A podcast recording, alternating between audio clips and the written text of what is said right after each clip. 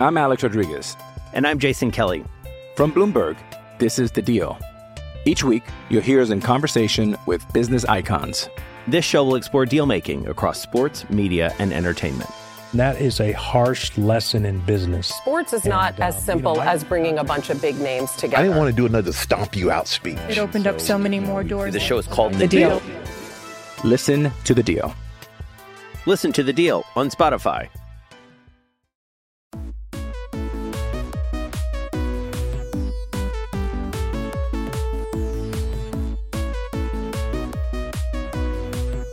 Welcome to a new episode of Land Grant Holy Land Stick to Sports Podcast. My name is Matt Tamanini, and as always, I am joined by the one and only Tia Johnston. Tia, you have some splaining to do Oh no. because at the end of the last episode, I plugged your new online thrifting Instagram store. We talked about the name.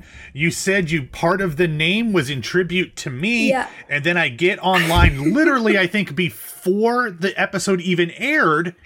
And you'd already changed the name of Yeah. the handle. Like, Yep. what? What? Like, I'm offended a little bit here. So this all occurred to me after I changed the name, and it's because I was Googling like how to get it more views and how to make your shop more popular, and it said it needed like a searchable username.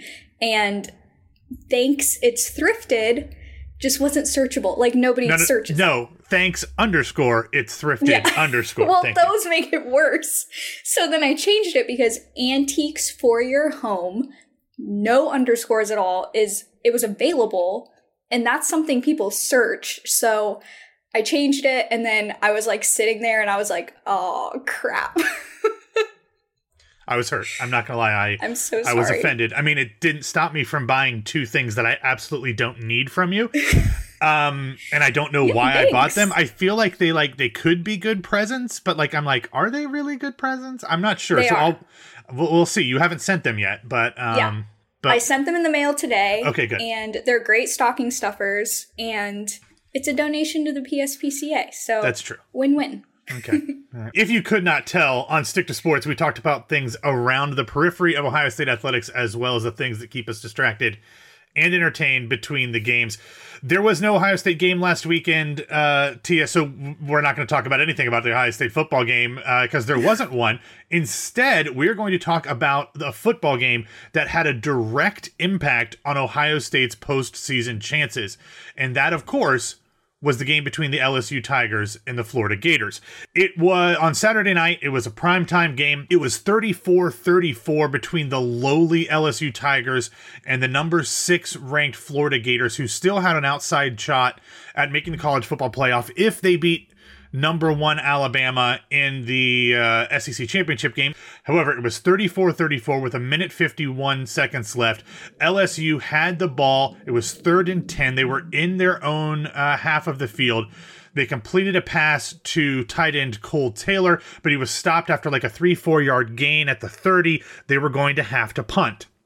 Except Florida defensive back Marco Wilson, who was part of the tackle, somehow in the melee accidentally took off Cole's uh, Cole Taylor's shoe, and in celebration and in what his head coach said was a football move, threw the the the cleat 20 yards down the field, resulting in a 15 yard penalty, which led to LSU kicking what would eventually be a game winning 57 yard field goal. Tia. Um, with the Florida loss, that means that even if they beat Alabama in the SEC championship game this coming weekend, it is almost impossible for Ohio State not to make the college football playoff, assuming they beat Northwestern in the Big Ten championship. If they do beat uh, Northwestern, they are, as far as I'm concerned, and I said this on Twitter immediately after the Florida LSU game, they are in the playoff. I would put all four dollars in my bank account down on the fact that they are in the college football playoff. So, to celebrate Marco Wilson's um, boneheaded play, we're going to discuss the aerodynamics of different types of shoes. I did not prep you much for this, Tia, so I'm interested. I have thought a lot about what types of shoes are the most aerodynamic. So, do you want me to start by going through some of mine, or do you have any thoughts or anything before we get going? Well, I just want to start by saying when you sent me, like, you wrote in the show notes that you wanted to talk about aerodynamic shoes, and I just was like, sweet. not even gonna ask. But the first, like, it didn't even click as to like what you were talking about. I was thinking, what shoes make you the fastest? But as soon as you said fl- the Florida LSU game, I was like, Oh, yeah. Oh. Yeah, no, no, no, not like things that make you faster. Because there are those shoes, like Nike has those random shoes that say like you can run a marathon in under Yeah. two hours or whatever. No, not those. I want to know which ones actually fly the best. And I feel like Marco Wilson gave us the best example of why I think a cleat is the best because it's weighted on the bottom, but it's weighted equally throughout. It's a fairly compact shoe. So I think it would fly pretty easily. It would cut through Yeah. the air. You can't have something that's light, like a flip flop or or um or a like a um, Like a running tennis shoe. slipper. Yeah. yeah, those things won't work because they're so light. There's some weight to a cleat. It's it's it's compact. I think it's pointed mostly at the at the front, you know, so the toe would actually like a plane kind of give you some Right. cut through the headwinds. The question here, Tia, though, is do you think the metal or rubber spike cleats would be best or maybe even golf spikes like i i i have my thoughts but what do you think might be the best cl- uh, spike type for an aerodynamic cleat? Okay, so like I got a C in physics in high school. So um, i never took physics so Yeah. i am not a science person so fair dis- I'm just disclosure. gonna guess rubber. I feel like metal might be too heavy, right? Yeah. I I went rubber as well, not necessarily because of the the weight, but because the metal ones tend to be especially with baseball cleats, which is what I'm most familiar with, they're like straight uh thin pieces of metal whereas the rubber spikes are generally rounded so i feel like they they would act more like um the metal ones would be more like rudders, which would kind of slow the airflow around it, where the rubber ones would I think would kind of allow wind to flow around them. So I'm going to go with rubber cleats. But here's some other ones I came up with in, in thinking. I did not think a cowboy boot would be good because it has No. the weight that a cleat does, but it's so unevenly distributed that it's all on the bottom and the top just kind of like literally oftentimes just falls over. You know what I mean? Like the top of a cowboy boot, if it's not super Yeah, like tough, sure. like it'll just fall over. And the curvature of the toe in cowboy boots combined with the length at the top of the boot, I feel like if you throw it properly, it could give you a bit of a boomerang. Oh, like if you threw it like a frisbee. Yeah, like it might come. I could see it coming back to you, which would be very embarrassing if you were throwing somebody's shoe after uh, a third down stop if they were wearing cowboy boots. Um, so that would be bad. I thought perhaps if we're going like more traditional non-athletic shoes, like a Doc Marten could work because those are heavy but compact. Um, I think they're probably heavier than most athletic spikes, you know, athletic cleats. So I'm not sure that those would would be as good. But if we're talking about non-athletic shoes, I feel like a Doc Marten, not too big, but you know, a Doc Marten might be might be fairly good as well. I'm thinking like an UGG boot, but the very short ones because they're kind of heavy and then they don't have like the big, you know, like leg part that a cowboy boot or a regular boot has. So it's kind of like throwing a football. Mm-hmm. I my only con- my only con- I've never worn an UGG and I don't know that I've ever had one in my hand to be honest with you. But I will just say like I'm no Tom Brady, but um I worry don't they don't those have like some sort of fur or faux fur in them? I wonder if that would um slow down the airflow around it and kind of work as like a uh um you know something that that stopped the you have flow. to like shave it. Yeah, shave a shaved UGG could be entered in the competition. What else? Anything else? Like, would a Croc work? Like, I don't know much about Crocs. No, Crocs Are have like holes in them. Okay, yeah, Wouldn't that good. that would like don't know. prevent it, right? I don't know. I, I, I have no idea. Uh, okay, so Crocs are bad. Wait, how far did you say he threw the cleat?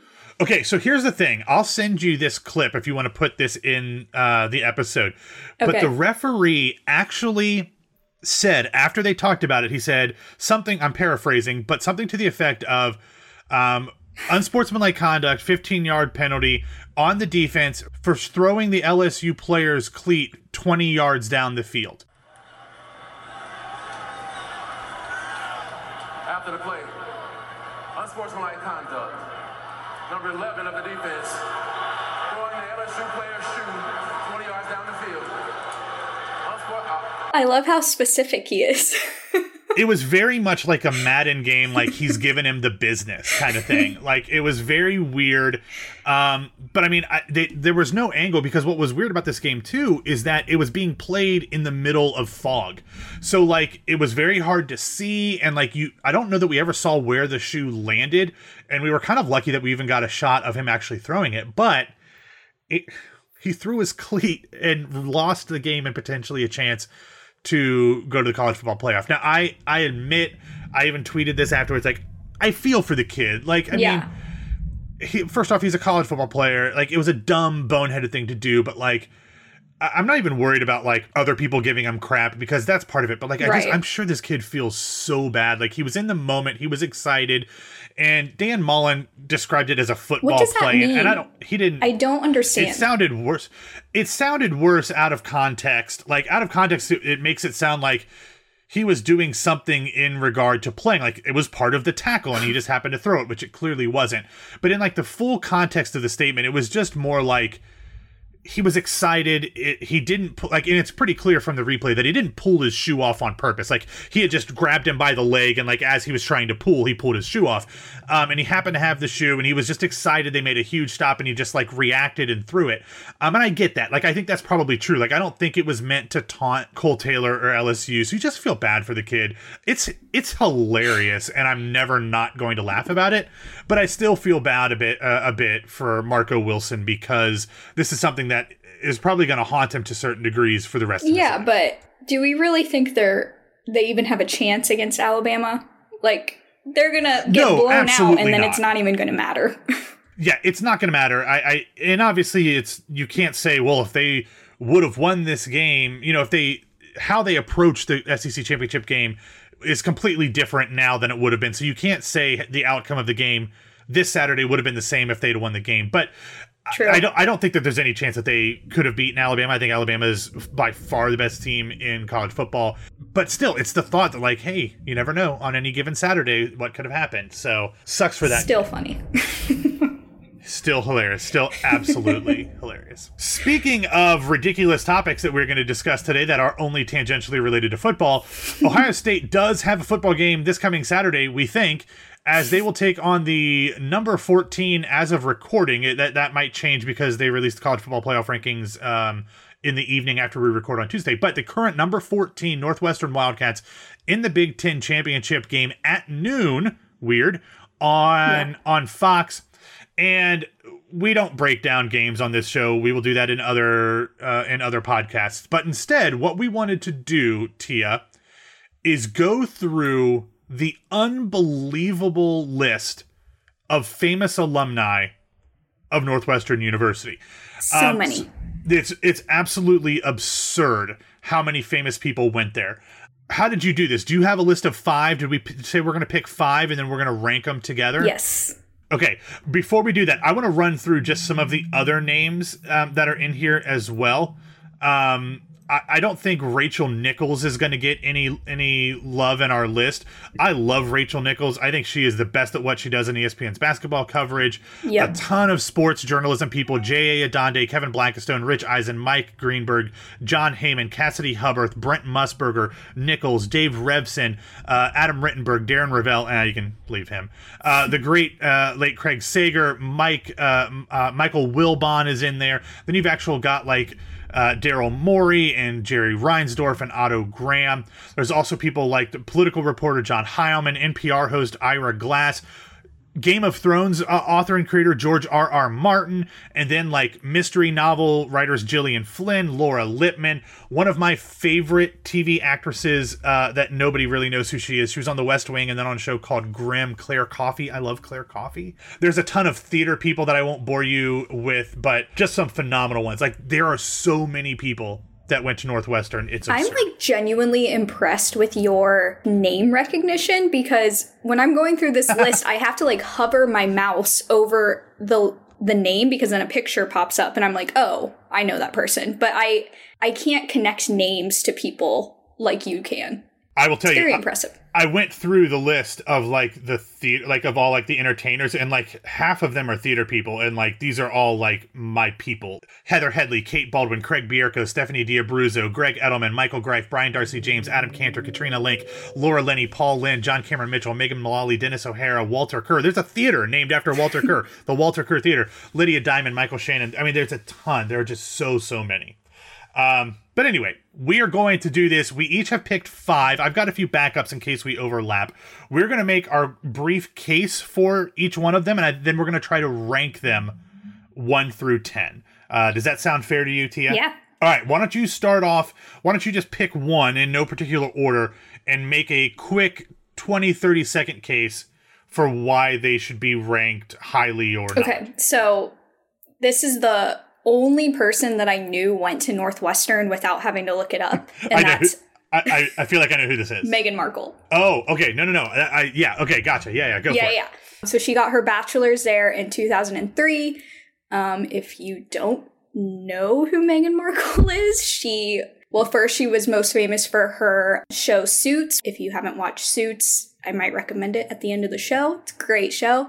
And then she married Prince Harry.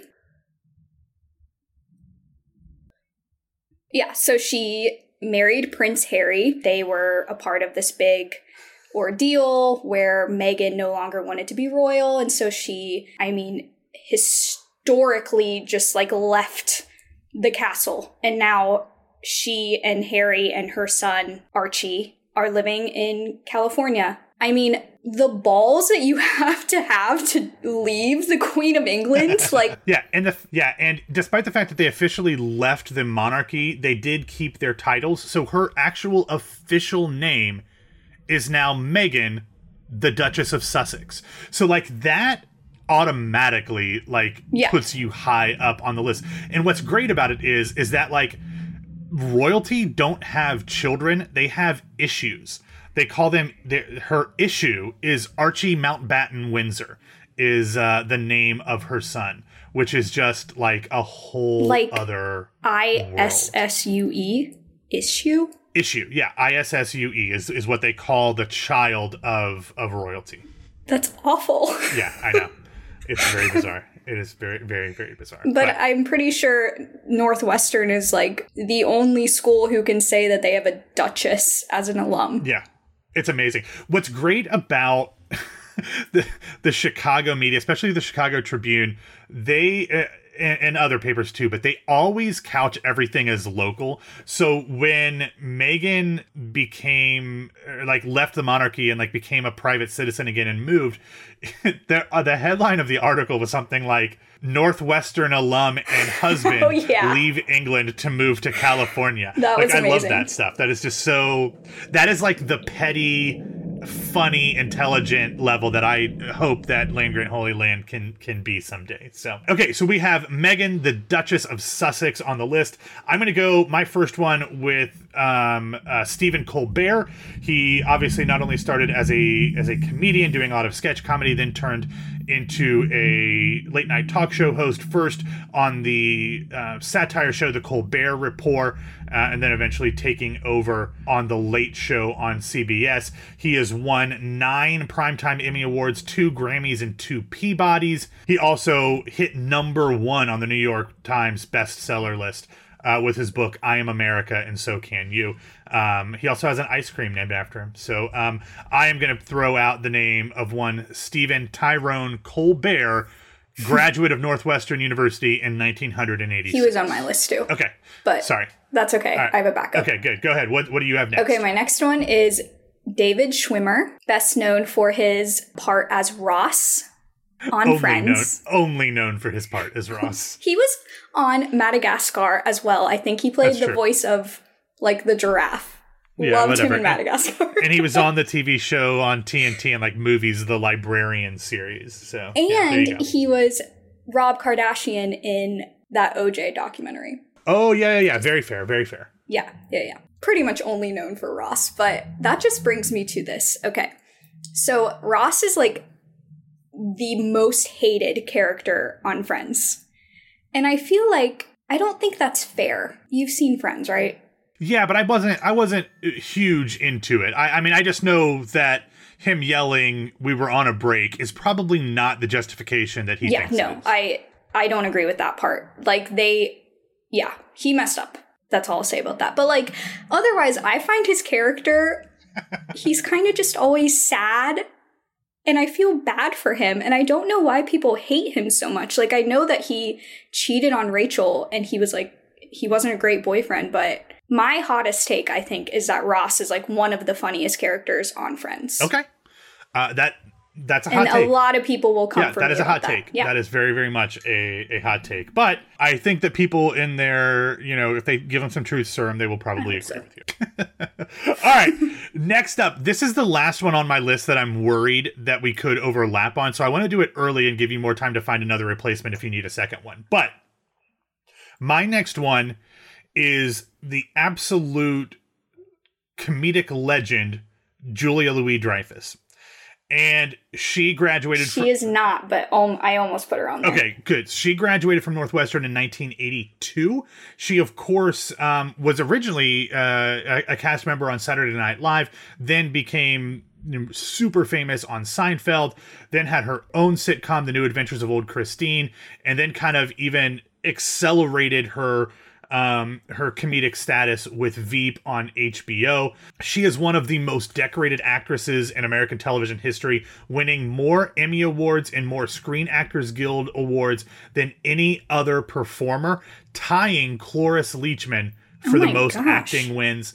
Um, she has 11 Emmys, uh, eight for acting, three for producing. She's got a Golden Globe, nine Screen Actors Guild, five American Comedy Awards, two Critics' Choice Awards. She's a star on the Hollywood Walk of Fame. She was inducted into the Television uh, Academy Hall of Fame. Um, she also has received the Mark Twain Prize for American Humor. She is a legend. It also doesn't hurt that your father is a billionaire. Yeah. I was just about to say. Um, her father is French born uh, shipping magnate Gerard Louis Dreyfus, and um, they are super, super, super rich. So that's certain. Yeah, it says his net worth was estimated at $3.4 billion. Good for him. Good for him.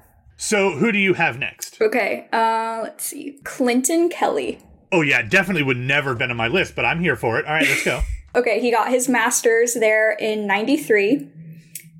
I don't, I know he's in a lot, but he, why I love him is What Not to Wear, which my mom and I used to watch religiously. Like, I don't think we've missed an episode, but he makes it like just so much better. He's so dramatic. He like pumps these women up because they're they'd have like such low self-esteem and they don't know how to dress and all this and he just is so great in that. So I've been like a fan ever since. I think I've been a fan of him since I was like 10. Okay, that's good. He was also one of the hosts of the ABC show The Chew, Yes, which he was on for a long time, um, which always came on before General Hospital. So you know everyone knows my love of that. um, so uh, so yeah, Clinton Kelly, that's a good one. Um, my next one um, is a 1956 graduate of Northwestern, one Garry Marshall. Now, I have him too. Did you really? I was excited about that one. Oh, I'm sorry. I apologize. It's okay. It's too fine. bad. Okay. Um, Garry Marshall is a uh, another comedy uh, legend. He did everything from like he wrote for the Dick Van Dyke Show. He wrote for the Lucy Show. He directed the Odd Couple TV show. Um, but he's also you know, perhaps most known for creating Happy Days and all of its various sitcoms.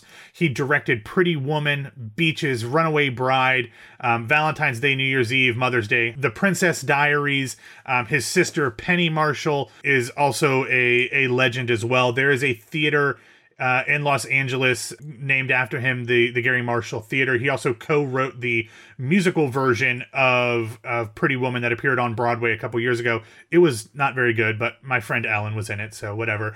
But he, just an absolute legend, a great guy, and somebody that Northwestern alums should be very proud. Yeah, I was excited about that that one because Princess Diaries and Pretty Woman and New Year's Eve and all those like corny rom coms that always come out every year are some of my favorite movies. I got to tell you, this might be a hot take, but I've only seen like of the Valentine's Day, New Year's Eve. I think maybe I've seen more than one, but uh, I know I've seen Valentine's Day because I got to tell you, like I was impressed with Taylor Swift's acting ability in Yeah. Valentine's Day. Same. Like I like I'm not a huge Taylor Swift fan. I'm not a, an anti Taylor Swift person, but um like when I saw that movie and it's old now, like that was a 10 years uh, 10 years ago. Like I was like, "Oh, she's funny." Yeah. Like she's legit funny. So I've got uh Garry Marshall as my third. Who is your fourth? I'm Alex Rodriguez. And I'm Jason Kelly. From Bloomberg, this is The Deal. Each week, you'll hear us in conversation with business icons. This show will explore deal making across sports, media, and entertainment. That is a harsh lesson in business. Sports is not And, as simple you know, I- as bringing a bunch of big names together. I didn't want to do another stomp you out speech. It opened up so many more doors. The show is called The Deal. Listen to The Deal. Listen to The Deal on Spotify. So I just looked because you took two of mine, which is fine. But I stumbled upon John Musker. I did not know this man before, Oh, I have no um, idea. but it says he was a supervising animator for the Disney films Peter Pan, Lady and the Tramp, The Aristocats. I thought I saw Little Mermaid. I think he was he did something with The Little Mermaid too.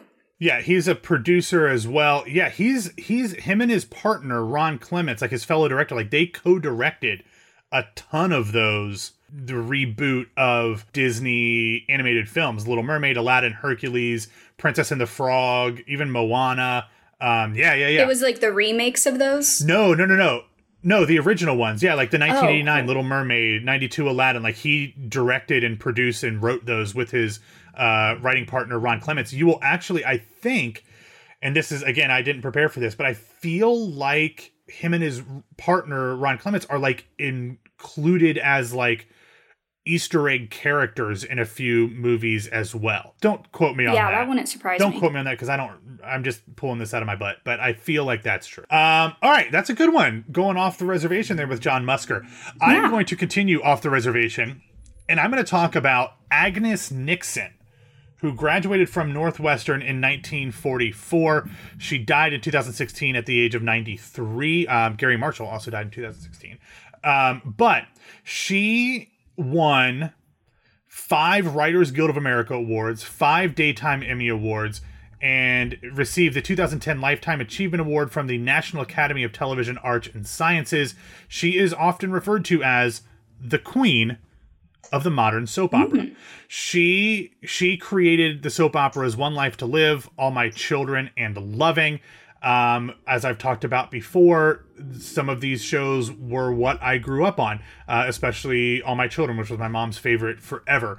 Um, so she uh, started that show in 1970 after One Life to Live was started in the mid 60s. This was a woman creating television in the 60s and 70s that not only was popular but lasted for decades into the 2000s and really revolutionizing an entire industry and uh, I think that while her name might not be as well known as some of the other people that uh, are on this alumni list for Northwestern, I think the impact that Agnes Nixon had on television is just as profound as anybody else. All right, if my numbers are correct, you should have one left, right? Yes.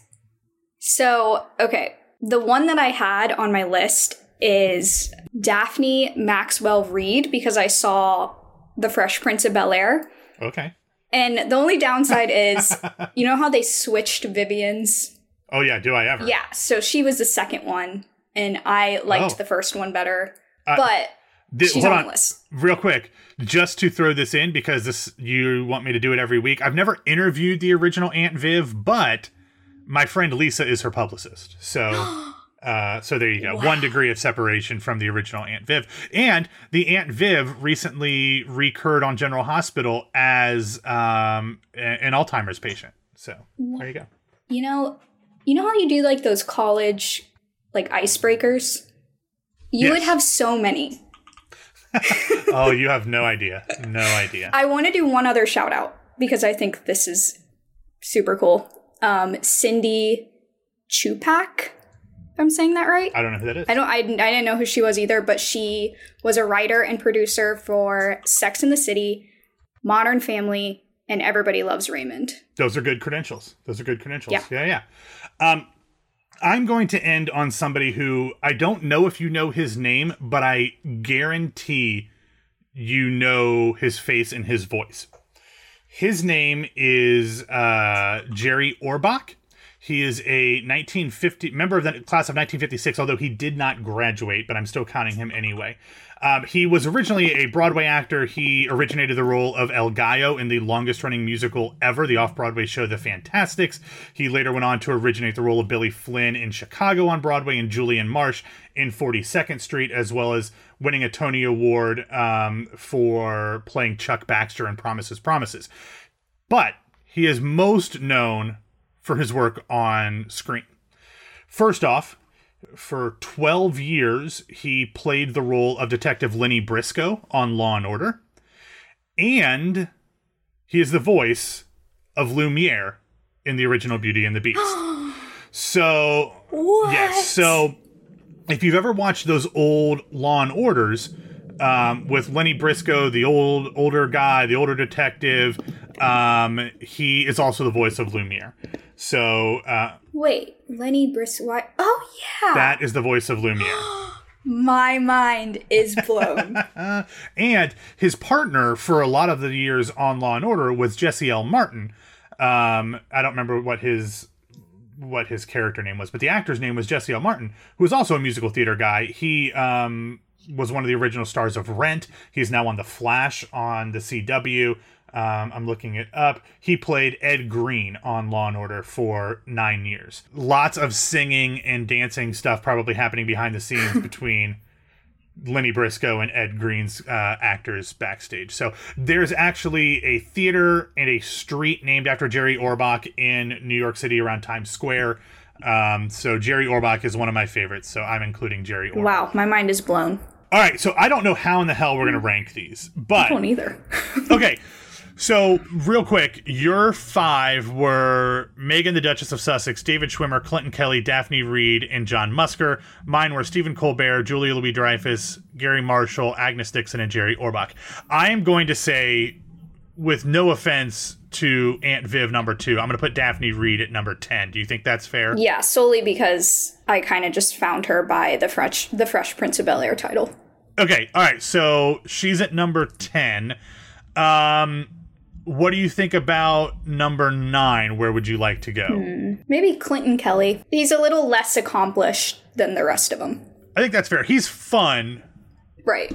He's a cool addition, but but not necessarily as well known. I will go ahead and put one of mine in at number eight, even though I think her impact is huge. Uh, I don't think that she has necessarily the name recognition that the others do. So I will go ahead and put Agnes Nixon in at number eight. Okay, let's do Schwimmer at seven. Okay.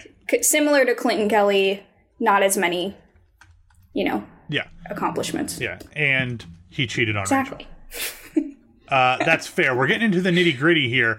Um, I will go ahead and put, as much as I love him, um, he's my favorite on this list. I feel like Jerry Orbach should go in here at number six uh, because he it was famous, did a bunch of stuff. Um, Beauty and the Beast obviously is hugely important. All the theater stuff is great, but his biggest thing that people know him from is, is Law and Order, which is fine, but it's not a hugely impactful thing. You know what I mean? Right.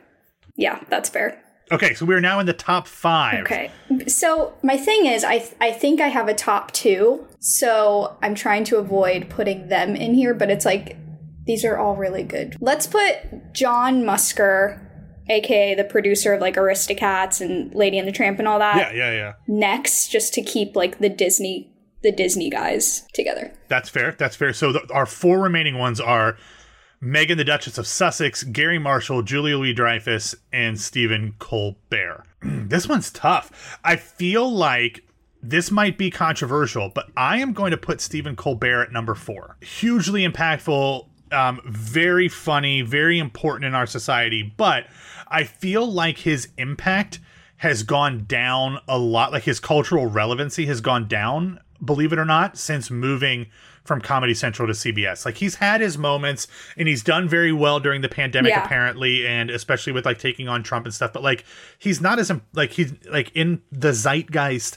of our modern discussions. Like I don't think he is as big as he was when the Colbert Report was still a thing. Yeah, I agree. My grandma would hit you if she heard you say that, but I agree with you. Yeah. Okay, that's fair. That's fair. Your, if your grandma needs to hit me, that's fine. All right, so that leaves us with Julia Louis Dreyfus, Garry Marshall, and Meghan the Duchess of Sussex. I I feel like I, I I feel like Garry Marshall needs to go third. He was great. He was important. He's done a ton of stuff, and this is like a, you're number three on on the alumni of Northwestern Yeah. list. Like that's a big deal. But the the like the awards recognition never came for him as much as maybe some other people um did a bunch of great stuff huge like his i mean he did developed all the spin-offs of happy days which included mork and mindy which is where um robin williams was really discovered wow. so like that's huge in and of itself but you know eh, it's a it's TV sitcoms. Like, you know, you created some stuff and that's fine. Um, and later in his career, he didn't have as much success. So I, I feel like Garry Marshall, as great as he is, is should be slotted in at number. yeah, especially because of the amount of awards you told me Julia won. Like, I had no idea. Oh my God. And then what Meghan Markle did was Yeah. quite literally like heroic and Historic. historic. Yeah. I don't want to list these two. You do it. okay i okay so here's the thing in the primetime emmy awards julia Louis dreyfus was nominated in 1992 93 94 95 96 97 98 2006 2007 2008 2009 2010 then going over to veep 2012 13 14 15 16 17 and then uh 19 she actually took herself out of the co- the, the competition in 2018 Oh um but she won in 96 for Seinfeld 2006 for New Adventures of Old Christine and then won one, two, three, four, five, six, seven, eight, nine for Veep. Um, for me, I think she is television royalty. So for me, Yeah. I think she is number one. It also helps that she could probably buy her own kingdom if she wanted to. so like the royalty thing doesn't sway me as much for Meghan because she is royalty. Julie Louis Dreyfus like either is or could be if she wanted to be. So I think Meghan, the Duchess of Sussex, who I think um, is actually a very good actress, um, um, but a great humanitarian and doing amazing things, and took a huge bold step with with Harry to leave the day to day full time responsibilities of the monarchy. So I'm going to go Meghan, the Duchess of Sussex at two, and Julia Louis Dreyfus as the number one Northwestern alum on the Land Grant Holy Land Stick to Sports ranking. So uh, I feel good about that. I, I really do. I do too, because I think we did the rankings based off of number of accomplishments or like award list. And I mean, she wins it a thousand times over. Like, no offense to Meghan Markle, but she doesn't have Yeah. that many accomplishments. Yeah, I mean, she married into the royal family of, of the United Kingdom in England, so that's a big deal. But like, Julie Louis Dreyfus is Julie Louis Dreyfus. Yeah. So here are my two backups that I didn't have to do, just in case you picked some that I had. One, I will just tell you who it is, and the other one I'm going to make you guess. The first one.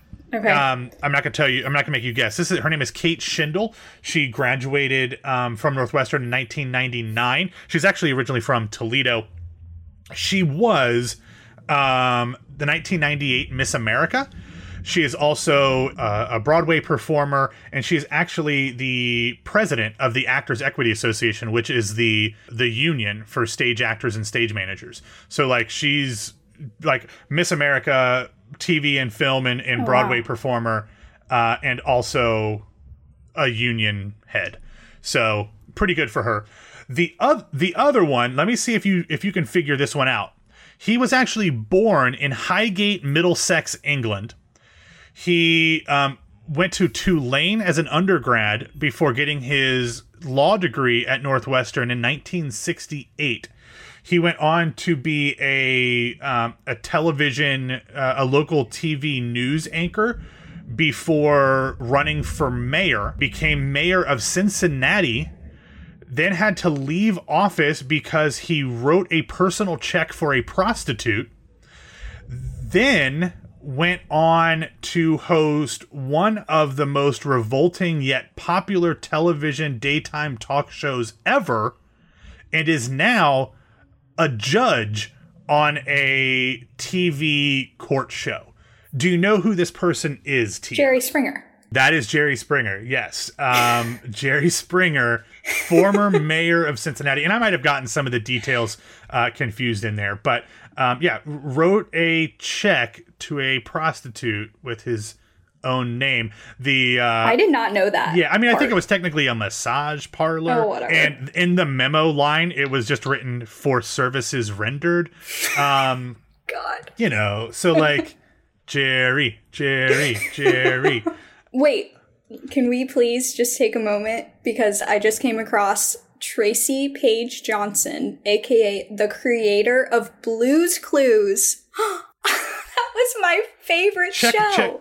While you're on Wikipedia, check when Blues Clues started. 96. I was in high school, so you were I was five. two. I was. I mean, depending on if it was in the spring or the fall, I was either a freshman or sophomore. So I can understand why you didn't watch, I guess. no idea who that person is. Anyway, all right, Tia, let's move on and wrap up a few things on our show. We are now, I can't believe we buried it this long. We probably should have done it earlier, but we are now at the point where we have a champion in our 2020 Chip Championship bracket. I will really quickly run through the semifinal results and then the finals. Um, none of them were all that close, No. Tia. In our matchup of our potato and tortilla regions, number one Ruffles defeated number three Tostitos Cantina by a score of 59.8 to 40.2. Then in our flavored versus chip adjacent regions, original, I mean, are you sitting down? Like, are you feeling okay here? Original Doritos beat Bold Chex Mix, both number one seeds, 82.9 to 17.1%. Are you okay? Did you need to like talk to somebody about this defeat? Yeah. I mean, I knew Doritos was gonna win, but like, come on. You're telling me nobody likes bold Chex Mix? I think they do because I mean it won th- the last one, but like Doritos were such a Goliath. Like they Yeah. are Duke basketball. They're good. I mean, don't get me wrong. So that means that we had number one Doritos versus number one Ruffles in the finals, and the finals just ended like the minute that we started recording. And in the finals, the winner is number one Doritos by a score of 75.9% to Ruffles 24.1. I mean, that is an was- absolute butt kicking. Yeah. And I think that means that we found our champion. Like Doritos is clearly the most popular chip based Like, off no of our one can scientific. question it. No, not Yeah. even close. Yeah. I mean, if if you showed me the full bracket when we first started this, I think I would have guessed Doritos as like the winner. Yeah. Yeah, I think that's fair.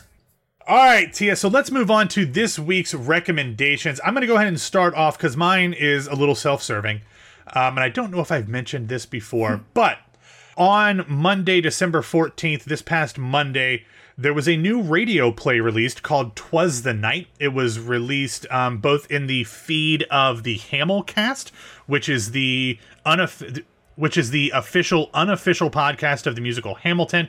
Um, it is also available on twasthenightplay.com.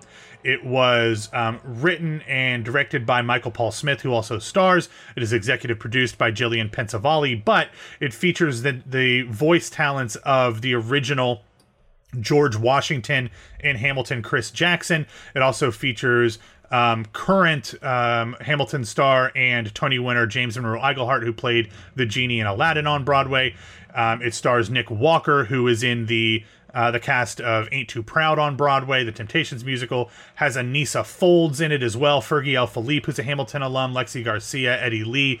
Great people. It's a modern telling of Twas the Night Before Christmas. Uh, and uh, I edited it. I did the editing and the um, sound effects for it. So it is very fun. I had never done anything like this before. I had no idea what I was doing. It was an absolute mess, but it sounds great. I think it ended up being really, really good.